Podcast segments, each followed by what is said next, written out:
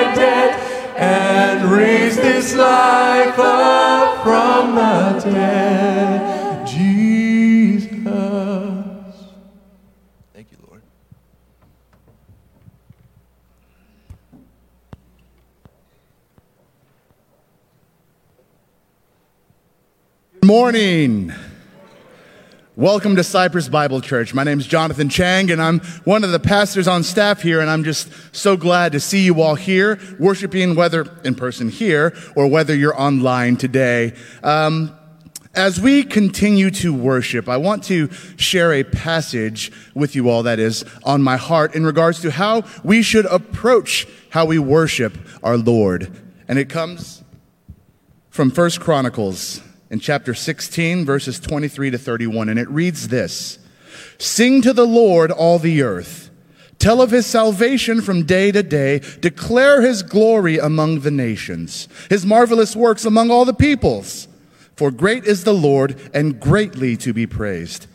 And he is to be feared above all gods, for all the gods of the peoples are worthless idols, but the Lord made the heavens. Splendor and majesty are before him, strength and joy are in his place. Ascribe to the Lord, O families of the peoples, ascribe to the Lord glory and strength. Ascribe to the Lord the glory due his name. Bring an offering and come before him. Worship the Lord in the splendor of holiness. Tremble before him, all the earth. Yes, the world is established, it shall never be moved. Let the heavens be glad, and let the earth rejoice, and let them say among the nations, The Lord reigns.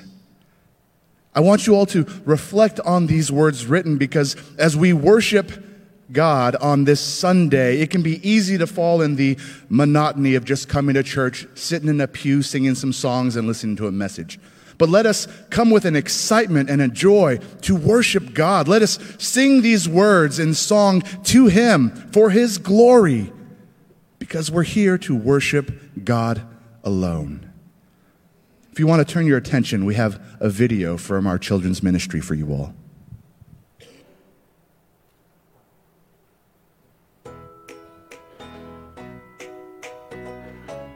Just because you can do something doesn't mean you should. We have to make many choices in life, and every choice we make can either point people to Jesus or point them away. What choice will you make? Okay, everybody line up behind Alex this week. She's the line leader. Yes, Mrs. Williams. Okay, once you're all lined up, you can head out to the playground.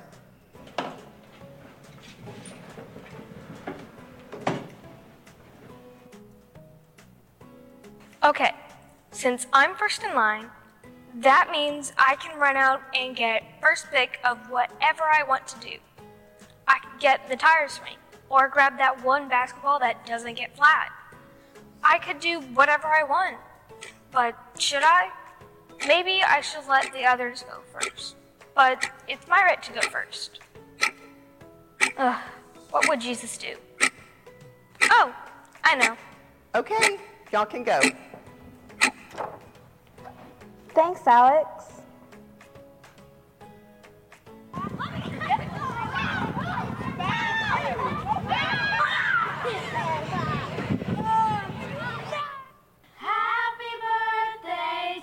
Every choice we make can either point people to Jesus or point them away. What choice will you make? Wow, thanks, Ava. I really love these colors. Alex, Alex, Alex, open my present. Oh, it's a Nintendo Switch game. The game I got last night from Aunt Bethany. Alex, lean closer to Sarah so I can get a picture. Ugh, that's annoying. Now I have two of these games? Thanks a lot, Sarah. No, that wouldn't be nice. Should I tell her I already got this game? No, she doesn't need to know that. I'm just glad she knows I love playing on my Switch. One more. Thanks, Sarah. You really know me well. Yeah, I got you that present. Maybe we can play it later. Yeah. Every choice we make can either point people to Jesus or point them away. What choice will you make? Do you like the Nintendo game? Yeah, that game was really good. Yeah. Sorry, I just had to take a break. My hands were tired. Yeah, mine too. I remember last weekend I was playing uh, the Wii at church. Oh, last weekend I had to do so much on Saturday. We had our cousins come over, and my mom wanted to make sure the house was spotless. I had to do so much chores, clean my room, and you know how my room looks sometimes. Sarah sure likes to talk. I mean, she interrupted me, and it seems like she does that all the time. All over the That really bugs me. Yuck, he is so gross. And I had a, and after that, my mom told me to clean the toilet. And I'm just going to tell her to. No, I shouldn't do that. a bunch of Clorox, and it took me about one hour. Maybe she doesn't have many people that listen to her at home. I can be a good listener and a good friend. and we both got sent into our rooms. But that's okay because I didn't do have to do all the work. But then my room got messy again because I was trying to look for my phone. And then my cousins came over and anyway, thanks for listening. It seems I usually talk too much for most people. Hey, what did you do last weekend? Oh no, you always have a lot to say. Last weekend we went to the park on Saturday and we had church in the morning, so Yeah, you go to church, right? What is that like? Sometimes I go to, to my grandma's church when we visit her, but I never really get what's going on, what they're saying. I, what? Why do you go to church? What is it all about? Oh, well, you see, we go to church because we follow Jesus, and he tells us how we should live and what we should do. We can choose to put Jesus before our own desires or preferences or rights, and that helps us become more like Jesus. Every choice we make can either point people to Jesus or point them away. You never know what doors will open Thanks, because Alex. of the actions you take, words you say, and choices you make. What choice will you make?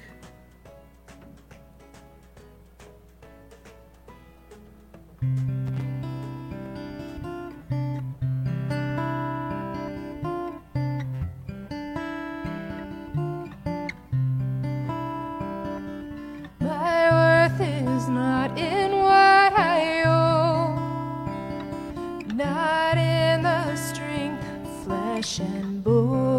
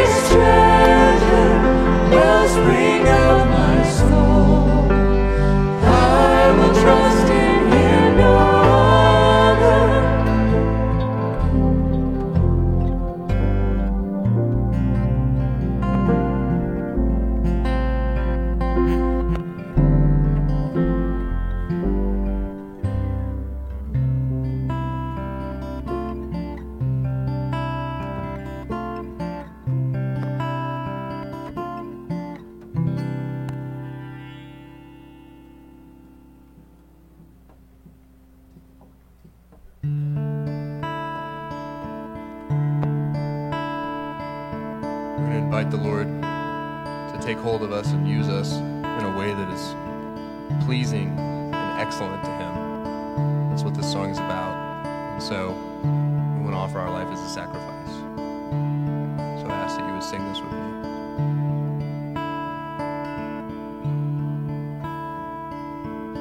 Take my life and let it be consecrated,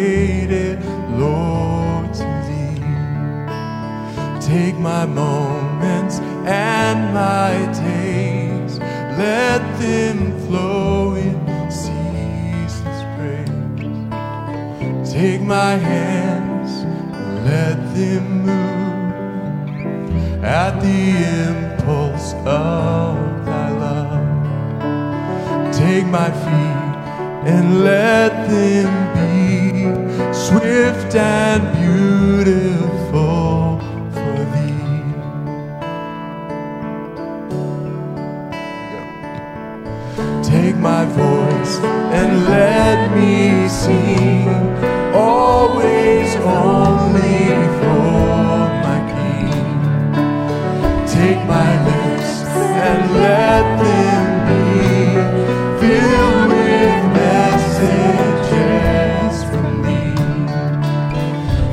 Take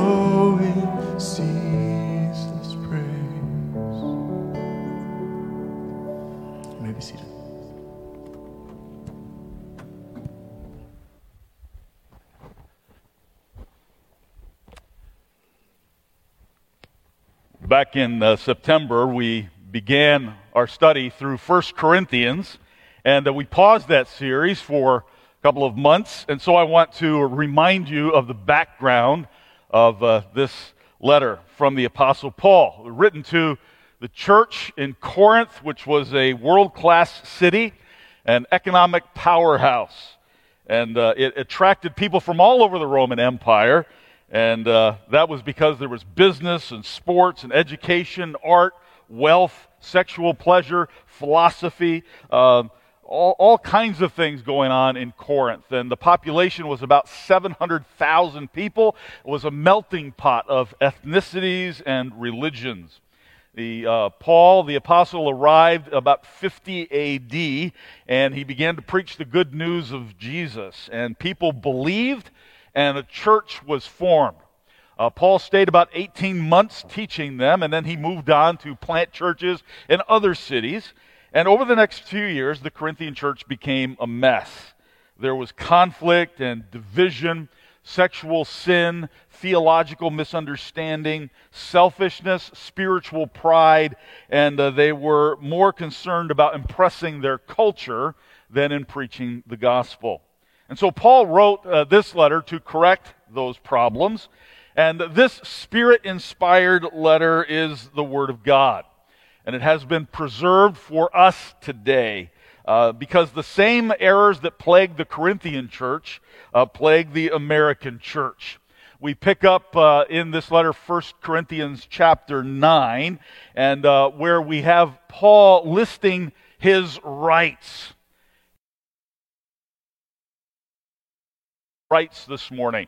Uh, we have all kinds of different rights. Some are official, some just implied and understood. As Americans, we have a Bill of Rights.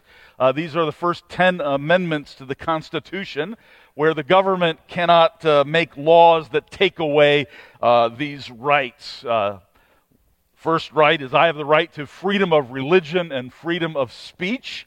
Uh, second one is that I have a right to carry a gun. I don't know if you've ever heard of that one, but the uh, third one uh, is uh, I have a right not to let soldiers live in my house. Uh, I have a right not to be. Bill of Rights. Fight about rights, all kinds of different things, and uh, just some common current examples. An airline won't allow a woman to board a plane for which she has a ticket because her outfit is inappropriate. she has the right of freedom of expression, and the airline has the right to refuse service for offensive clothing. Um, a store denies a man entry who refuses to wear a mask. He has the right to be maskless, and the store has rights as a private business to make the rule to wear a mask. Uh, a mom openly carries a 9mm handgun to her five year old's soccer game. Uh, other parents protest, feeling that their right to enjoy a family event is threatened by this. The soccer mom cites her Second Amendment right. So I want you to think about what rights are important to you, and uh, whether they're official ones or ones you just feel about, or, or equal pay for equal work, uh, the right to vote. And I, I want you to think about that because in a few moments, I'm going to ask you to consider which rights you might need to give up which rights you might need to, for the cause of Christ, uh, suspend, not insist upon. And in fact, I would tell you that your willingness, your calling to do this, your commitment to do this before God, uh, can make you more like Jesus. Exactly so. Now, Paul has rights. Uh, look what he says about them as we begin chapter 9. He says, Am I not free?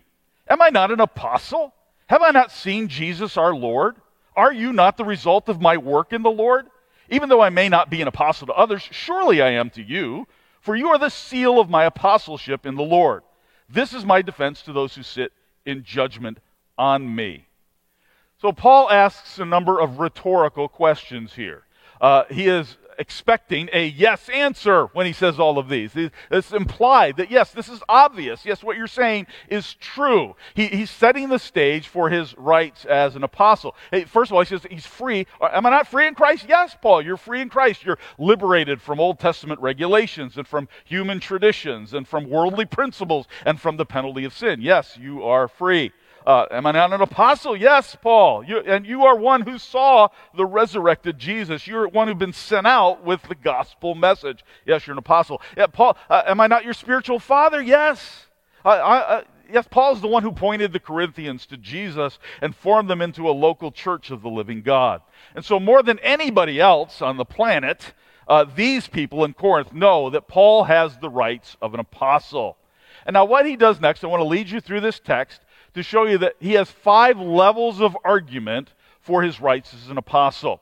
So we're going to go through this text and we're going to get to the point of, okay, what difference does this make to you and to me here and now? But let's go through each of these levels from normal practice all the way to the command of Jesus, these five levels of argument that Paul gives. First of all, normal practice. Verse 4. Don't we have the right to food and drink? Don't we have the right to take a believing wife along with us, as do the other apostles and the Lord's brothers in Cephas? Or is it only I and Barnabas who must work for a living? Who serves as a soldier at his own expense? Who plants a vineyard and does not eat of its grapes? Who tends a flock and does not drink of the milk? So Paul brings in the issue of rights here. The, the Greek word is exousia, which means authority, or it's, it's about power, it's about entitlement.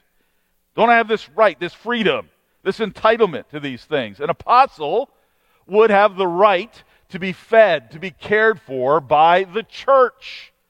And so, as they went out preaching the gospel, uh, that the, the church would care for them. And, and if they were married, that their wife would be cared for too. That was an expectation. Now, by the way, from how this passage reads, it does not sound like Paul or Barnabas had a wife. But the point is, they, they had a right to have a wife and to have the, the, their family supported it as they preached the good news of Jesus. That's the way the world works. And he gives some very common uh, examples here. Normal practice. Uh, a soldier does doesn't pay for his own meals. A soldier doesn't pay for his own ammunition. I, I, think there would be a lot less shooting if you had to pay for every bullet that you used as a soldier. Uh, Paul says if you're uh, a, a, dairy farmer, you get milk. You, are able to have some of the milk from the, the cows that you. The, the shepherd is able to have some of the wool that he takes from his sheep. Uh, if you grow grapes, you get to enjoy some of the grapes, some of the wine. So that's just normal practice. That's the first level. Second level is biblical principle. Verse 8. Do I say this merely from a human point of view? Doesn't the law say the same thing? For it is written in the law of Moses do not muzzle an ox while it's treading out the grain. Is it about oxen that God is concerned? Surely he says this for us, doesn't he?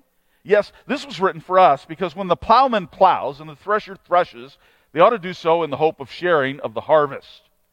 So Paul quotes or refers to a number of passages, most principally Deuteronomy 24:14, Deuteronomy 25:4, uh, and uh, saying you don't starve the animal who is working to feed you. And if God cares enough about the fair treatment of oxen, how much more is it true of people? And so Paul is pointing to this biblical principle to take care of the ones who are doing the work of spiritual ministry. That is their right. Third level is common sense. Verse 11. If we sowed spiritual things in you, is it too much if we reap material things from you? If others share the right over you, do we not more? Nevertheless, we did not use this right, but we endure all things so that we will cause no hindrance to the gospel of Christ. Now, a televangelist might say, Send me money so you will be blessed. Paul is saying, You've been blessed, so I have the right to expect you to support me. Paul has given them spiritual things. Uh, pneumatica is the, the Greek word here that's translated spiritual things. It, what it means is truth revealed by the Holy Spirit that points to Jesus. That's pneumatica here. Uh, truth uh, revealed by the Holy Spirit that points to Jesus. And so Paul has, by the Holy Spirit, had truth revealed to them, pointing them to Jesus. And he says it just makes sense that if you're going to pay somebody for anything, you would give financially to someone who's helping you out spiritually. But Paul says, I'm not going to take any pay because it might hinder the gospel. Hindrance, that word only appears here in the New Testament, and it means a cutting in. It's when you stop someone from making progress. It's when you get in their way. It's when you put up a roadblock to them. And so, uh, Paul, while he's entitled to support from his church, uh, he, he doesn't want that to get in the way of the good news, to become a roadblock. Fourth level religious custom, verse 13. Don't you know that those who work in the temple get their food from the temple, and those who serve at the altar share in what is offered on the altar?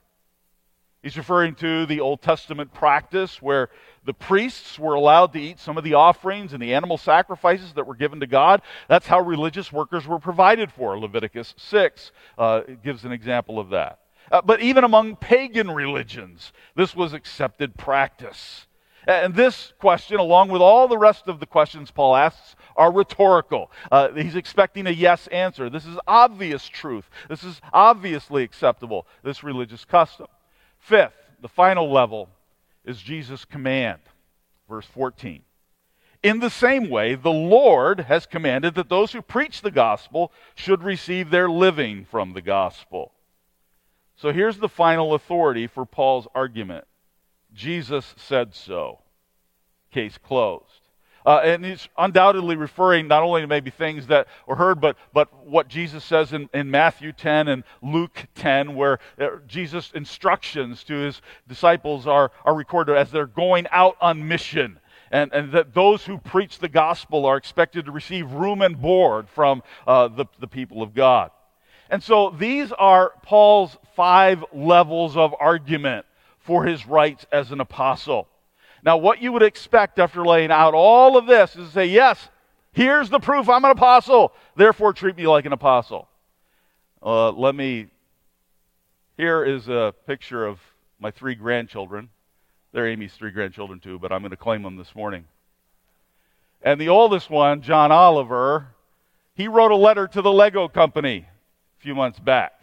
And I'm not going to read you the whole letter, it's hilarious, but I'm just going to read you a little bit of it.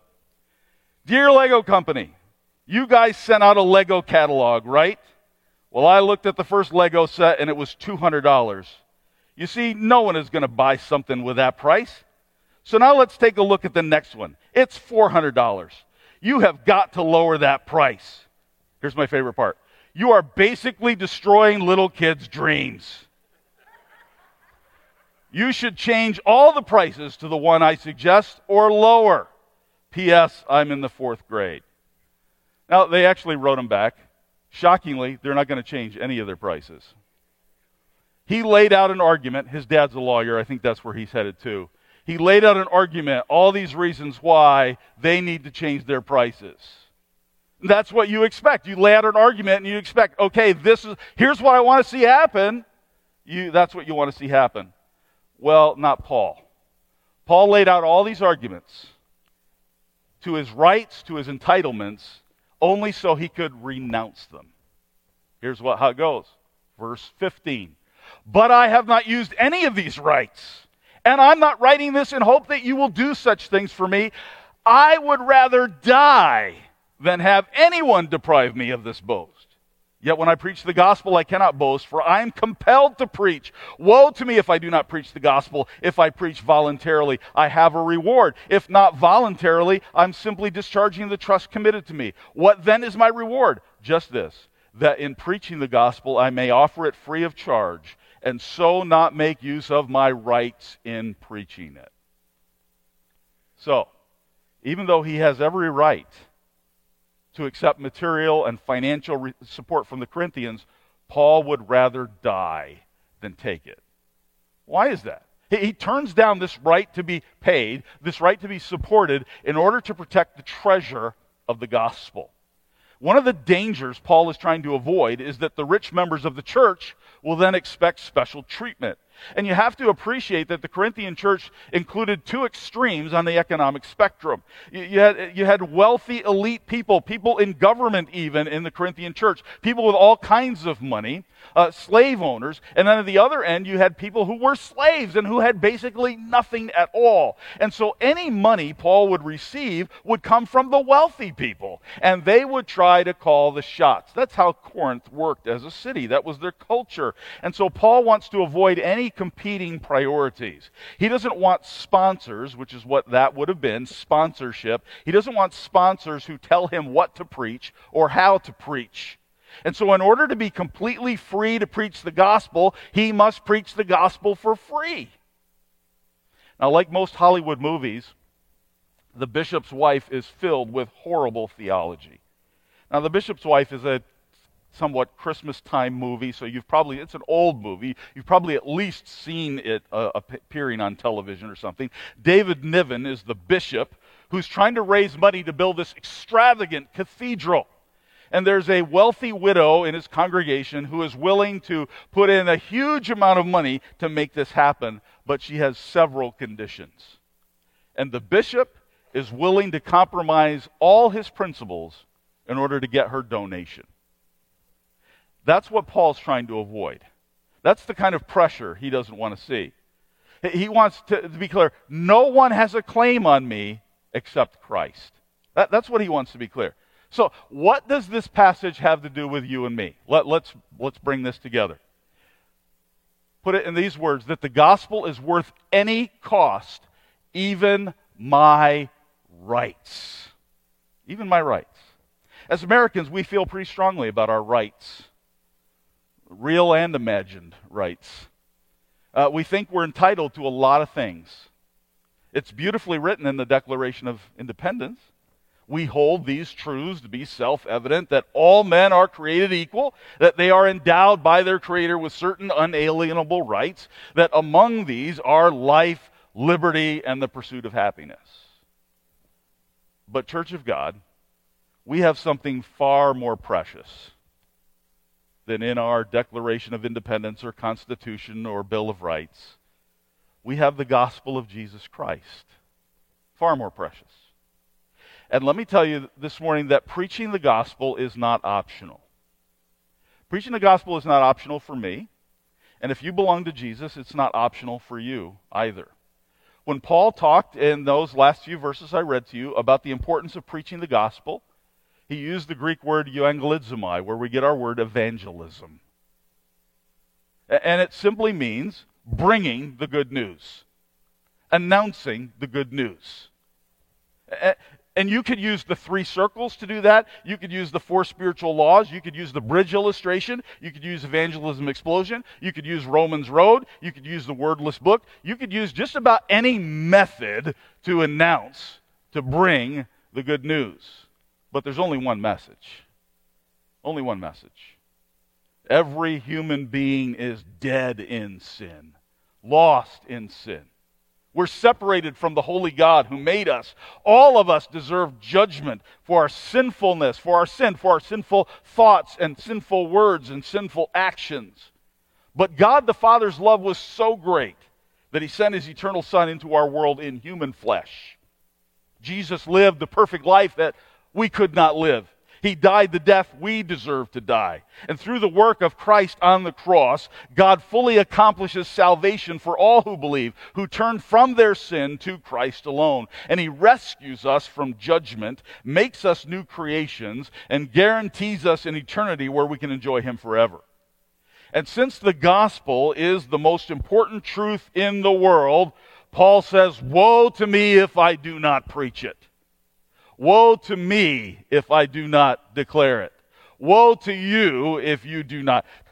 But how terrible if I do not announce the good news. The gospel is not optional.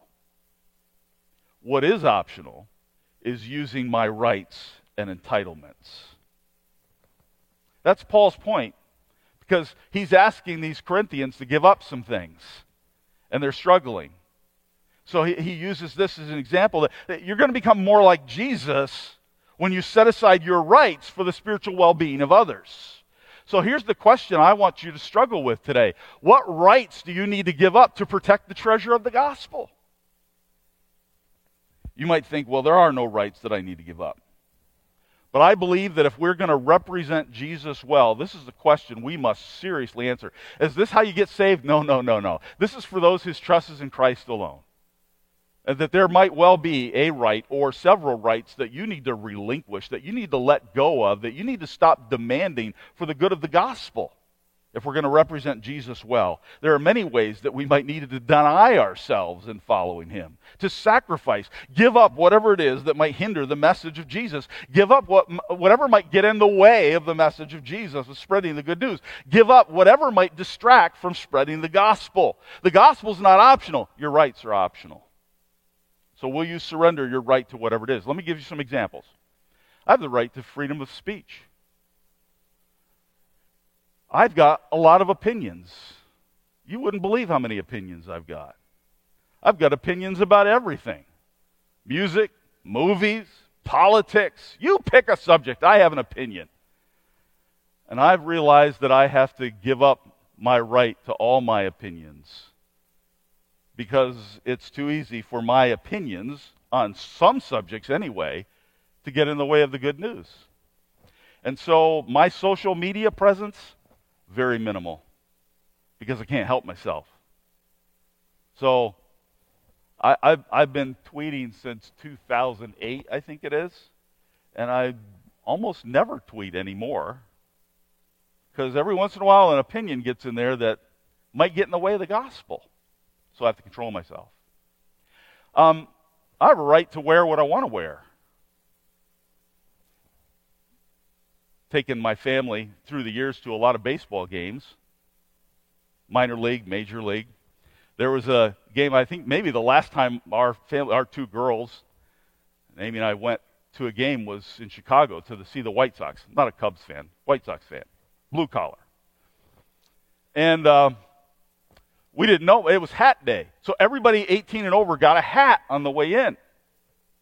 And I like hats. I've got a stack of baseball caps that I like. And so I, got three hats that day because the, the, my ladies didn't want to wear the hat. So now I had to, though, pick where I wore the hat because it wasn't just a free hat day, it was sponsored by a brewing company. And so on the side of the hat, there's a beer logo. And if I wore that to the church picnic or, or to some other event, I think people would say, you know, I might offend some people. Well, he must drink an awful lot of beer. He's got clothing with a beer logo on it. So I, you know, it's very good. I'd wear it fishing, maybe work in my yard, wear it some other. I got three hats, but I couldn't wear them everywhere. I suppressed my rights. Okay, it gets a little dicier because five years ago I decided I can't wear the hats fishing. I can't wear the hats working in my yard because yes, it was a White Sox game, but those hats, those three hats I have are all bright red with a white logo on the front.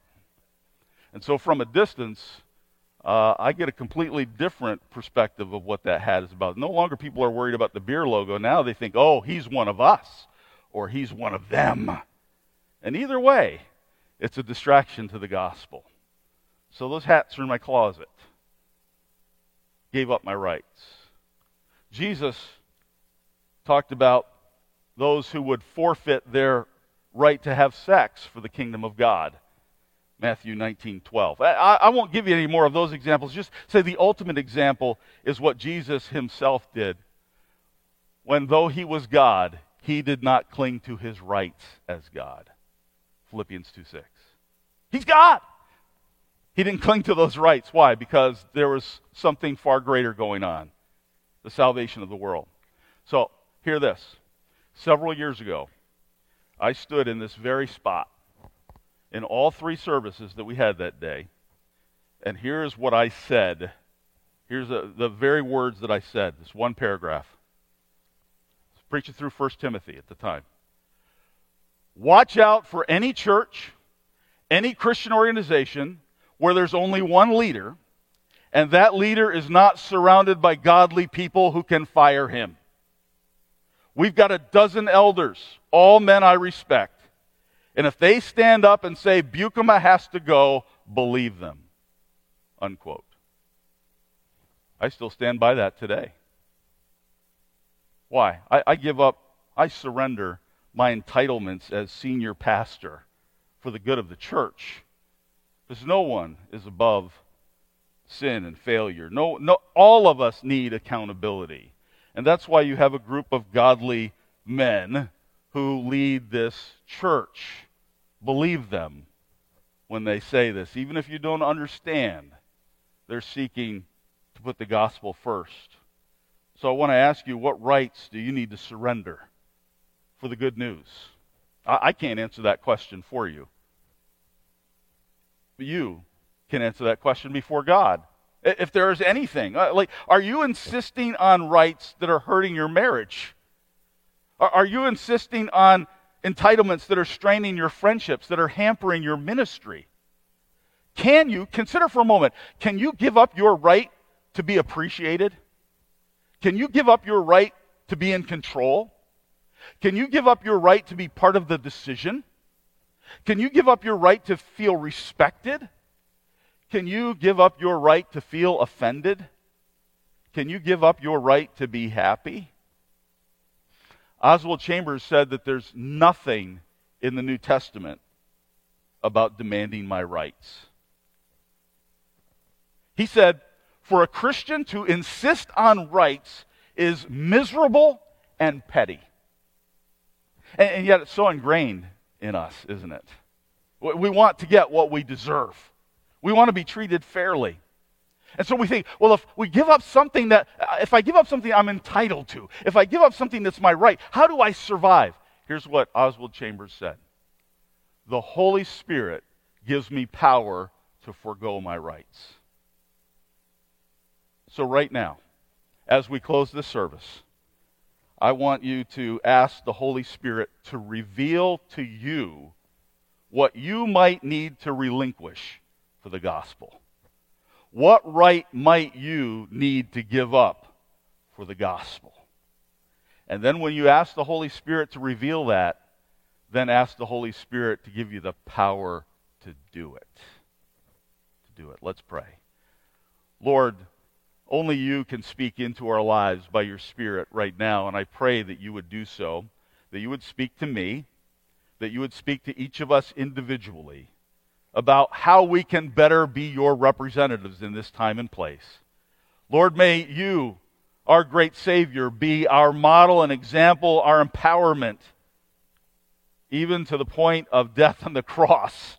Did you give up your rights, O oh Jesus, to be our Savior? Bearing our sin. We give you thanks, Father, Son, and Holy Spirit, for your ministry to us, and we pray this in the powerful name of our Savior Jesus. Amen.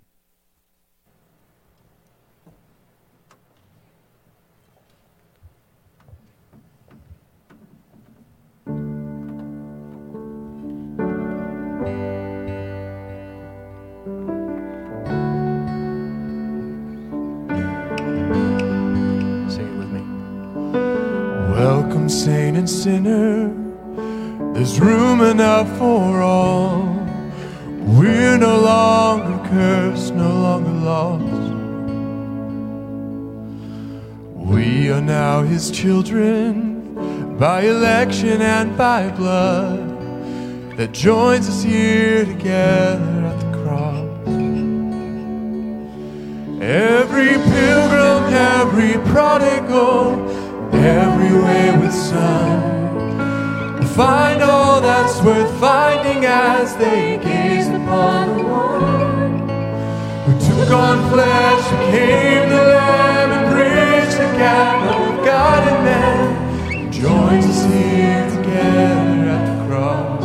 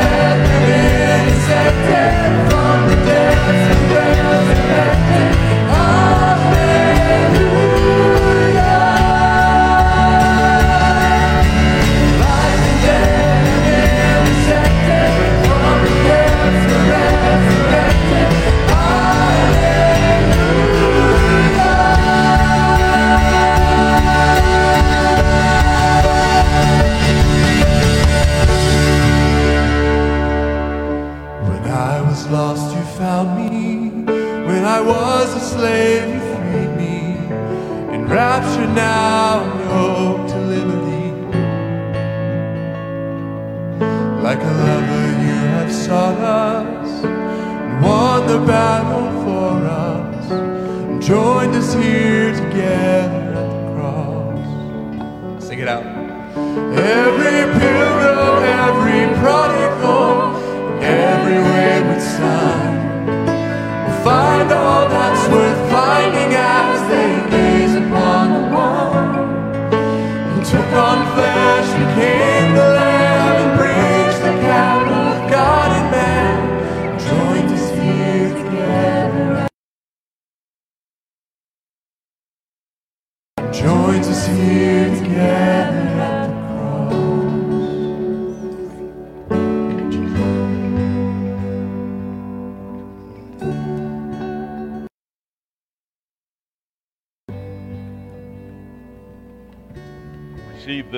benediction. Now to him who is able to do far more abundantly than all we ask or think, according to the power at work within us. To him be glory in the church and in Christ Jesus throughout all generations, forever and ever. Amen. God bless you. Go in peace.